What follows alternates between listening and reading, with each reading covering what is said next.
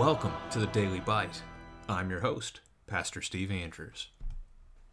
Yesterday we saw Stephen arrested, and today in Acts chapter 7 we see the outcome of that trial that leads to his death. And the high priest said, Are these things so? And Stephen said, Brothers and fathers, hear me. The God of glory appeared to our father Abraham when he was in Mesopotamia, before he lived in Haran, and said to him, Go out from your land and from your kindred, and go into the land that I will show you. Then he went out from the land of the Chaldeans and lived in Haran. And after his father died, God removed him from there into this land in which you are now living.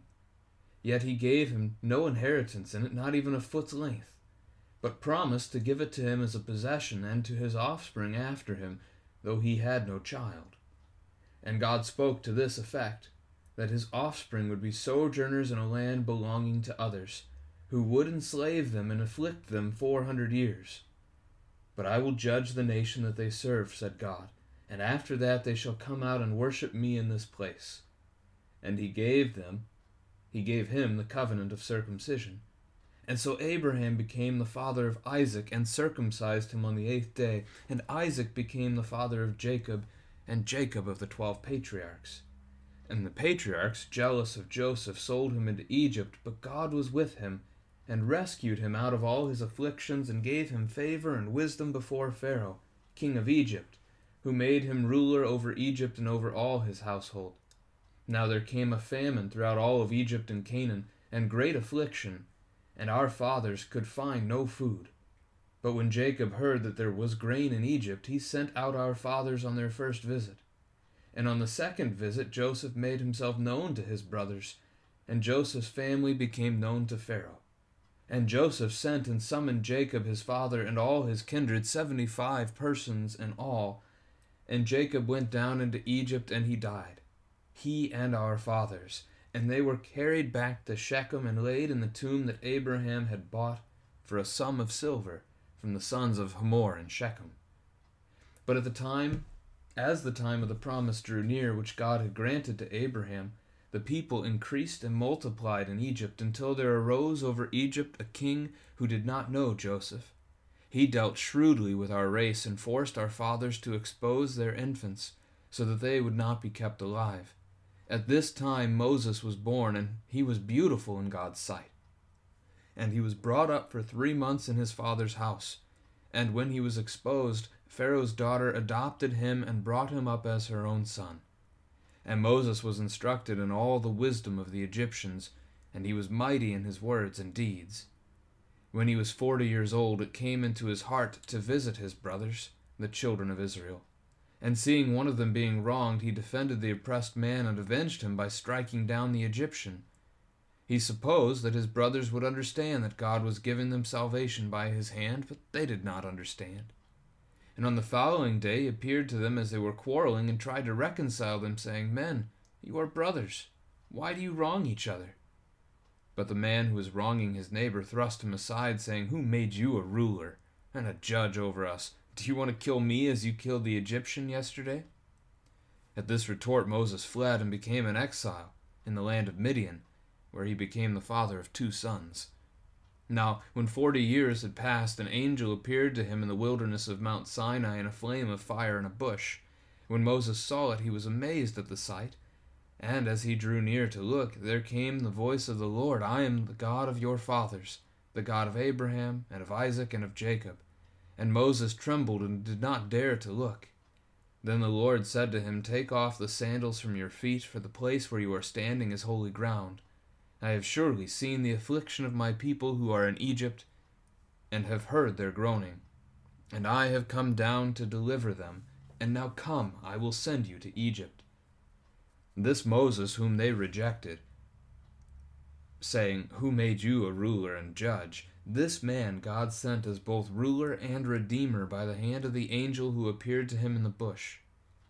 This man led them out performing wonders and signs in Egypt and at the Red Sea and in the wilderness for forty years. This is the Moses who said to the Israelites, God will raise up for you a prophet like me from your brothers. This is the one who was in the congregation in the wilderness with the angel who spoke to him at Mount Sinai, and with our fathers. He received living oracles to give to us. Our fathers refused to obey him, but thrust him aside, and in their hearts they turned to Egypt, saying to Aaron, Make for us gods who will go before us. As for this Moses who led us out from the land of Egypt, we do not know what has become of him. And they made a calf in those days, and offered a sacrifice to the idol, and were rejoicing in the works of their hands.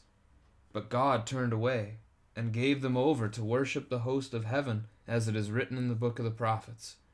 Did you bring to me slain beasts and sacrifices during the forty years in the wilderness, O house of Israel? You took up the tent of Moloch, and the star of your god Rephan, the images that you made to worship, and I will send you into exile beyond Babylon.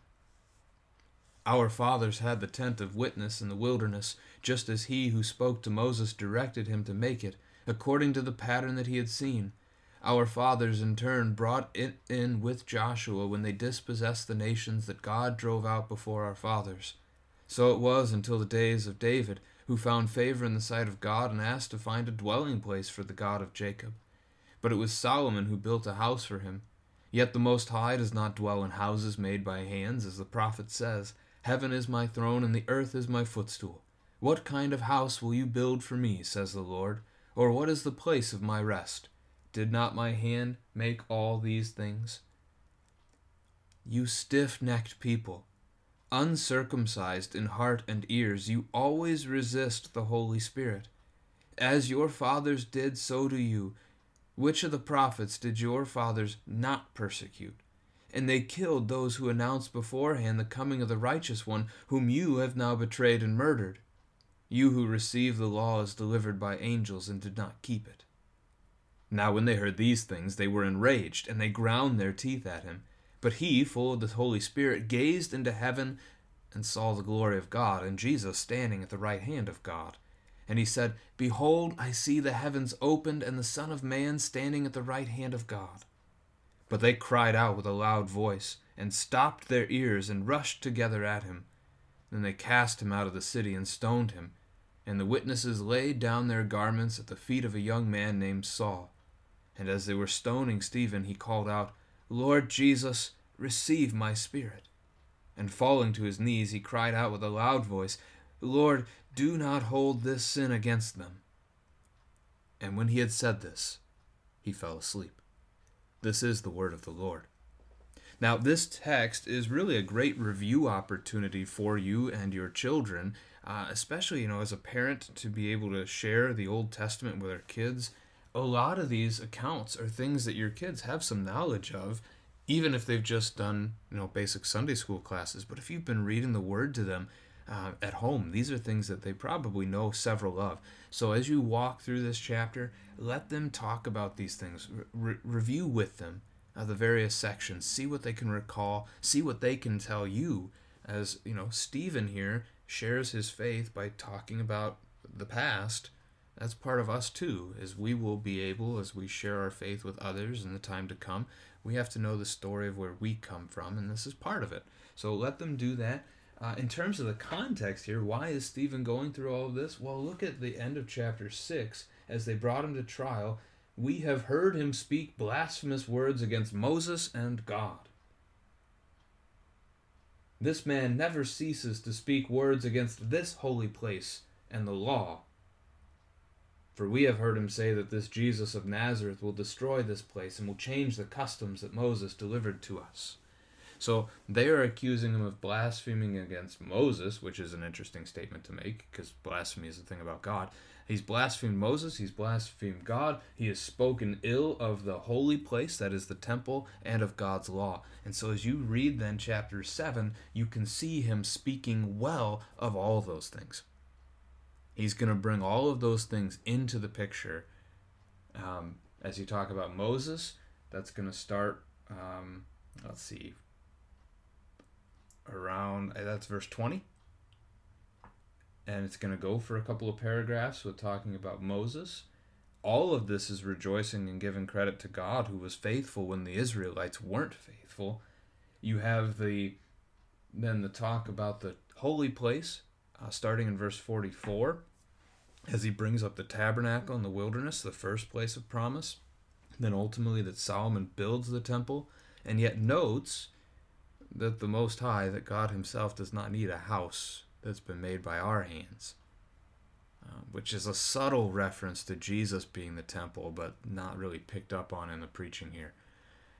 And then, lastly, the law, which is is really thrown at them right at the end in verse 53 that they have failed to keep it. So as you as you see the accusations, Stephen listened to the accusations and he delivers, filled with the Holy Spirit, he delivers this defense of himself, of his faith. And he begins it by addressing them as brothers and fathers. So for the moment, he he's addressing them in that way. Jesus says, "Everyone who does the will of his Father in heaven, uh, you know, these are my mother and my sisters and my brothers." Mix that up a little bit. My mother and my brothers and my sisters. So Jesus connects family with faith. If you have faith in Christ, you are family. And so Stephen is taking a step back for a moment, as we've seen in the book of Acts already, so far as Peter was preaching, and he addresses these guys as family. Why? Because they they they share the Old Testament God. However, again, we're going to see that that distinction is going to be drawn uh, by the church, and that the those who reject Jesus are no longer part of the family. So Stephen is Stephen is door open here, but it's a law sermon nonetheless. As you look at the punch at the end of the sermon, starting in verse fifty-one. So the first paragraph here uh, takes us back to Genesis chapter 12, um, to Abraham, and how he leaves his everything basically that he knew to follow wherever God was going to lead him and take him. Uh, you can ask your children if they could imagine doing something like that. Um, and yet, that is what God calls us to do as well, as we are called to abandon the things of this world, to abandon our cares about this life and pursuits of whatever goals we have and instead live to, so- to serve Him, to follow Him in what He would have us do, which is love Him and love our neighbors. Uh, that they then came to the land in which you are now living is a reference to Canaan, which becomes the promised land, which becomes the nation of Israel later on in history. God did not give Abraham an inheritance, but instead gave it to his offspring after him, though he didn't have any. So who would he have? Who will his son be? What's his name? Is a question to talk with your kids about. He'll be mentioned in a few verses, but the answer is Isaac there. That they're going to be enslaved for 400 years. Where will that be? That's the land of Egypt. So you can ask your kids again. But God will judge them, so you can talk about the plagues together and you know how many plagues were there? Which ones can you remember? God gave him the covenant of circumcision um, that one I'll leave up to you how much you want to dig into with your kids what circumcision is. Um, but that was the entry point to the old covenant. If you wanted to be God's people, you had to be circumcised. If you're not circumcised, not God's people. Um, women are in on account of the men in their family. So that's no longer the case. Circumcision is replaced by baptism. Not where Stephen's going with this, so we'll leave that for elsewhere in the New Testament that does that that conversation. Paul picks up on it in a couple of his letters. Abraham fathers Isaac, Isaac fathers Jacob, Jacob fathers the 12 patriarchs. How many of the patriarchs can you name? How many of the 12? Um, sons of Israel. And then the brothers, jealous of Joseph, sell him off into Egypt. You can have the kids tell you about how that played out. And then Joseph is rescued by God. Well, how did God rescue him?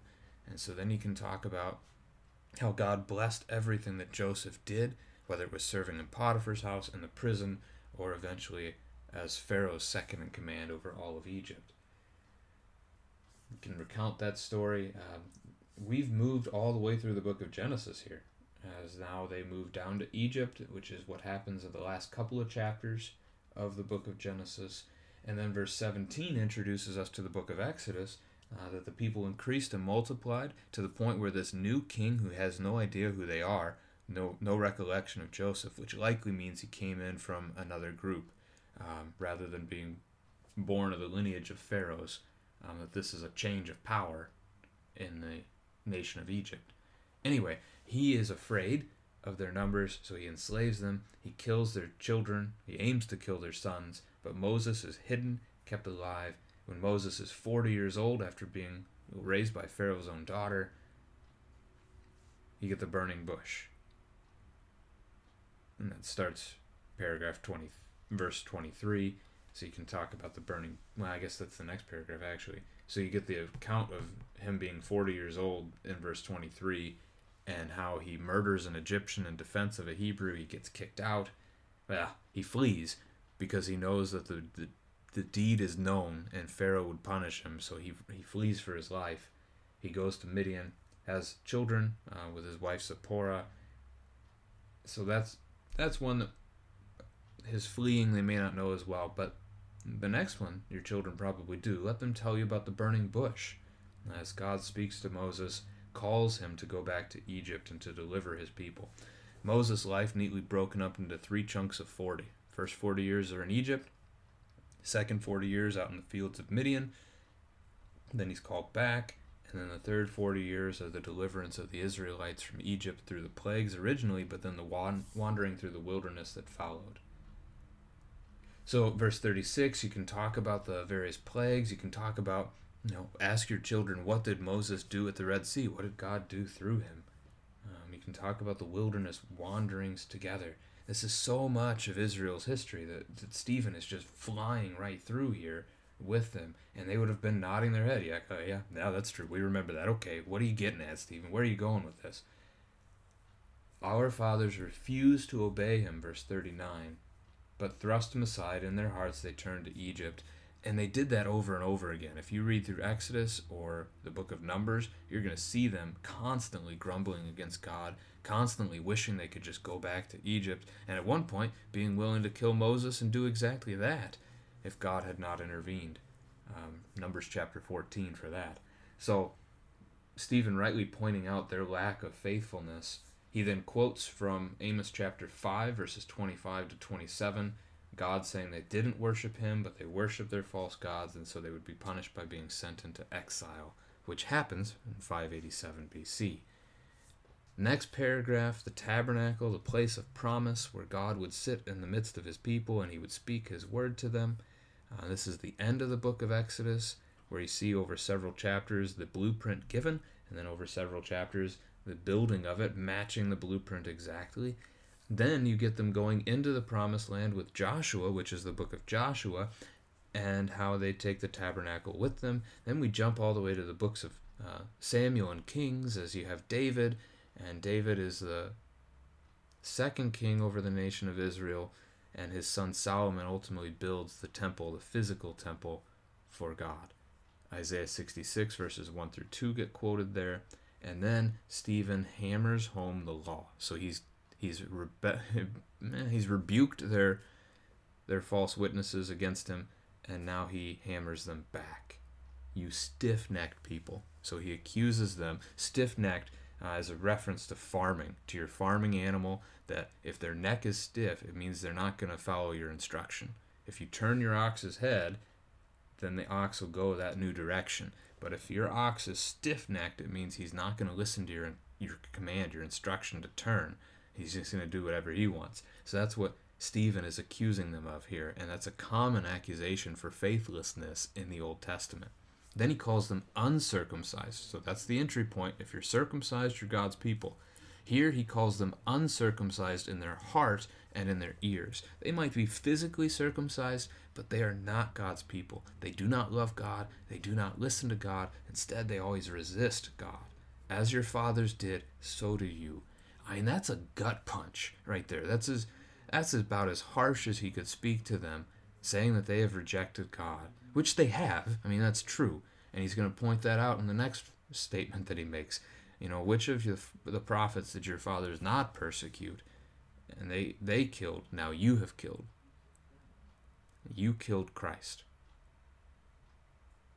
You received the law, but you did not keep it. Very harsh words, but it is a call to repentance. The sinner needs the law. The gospel does no good if we don't recognize our sin.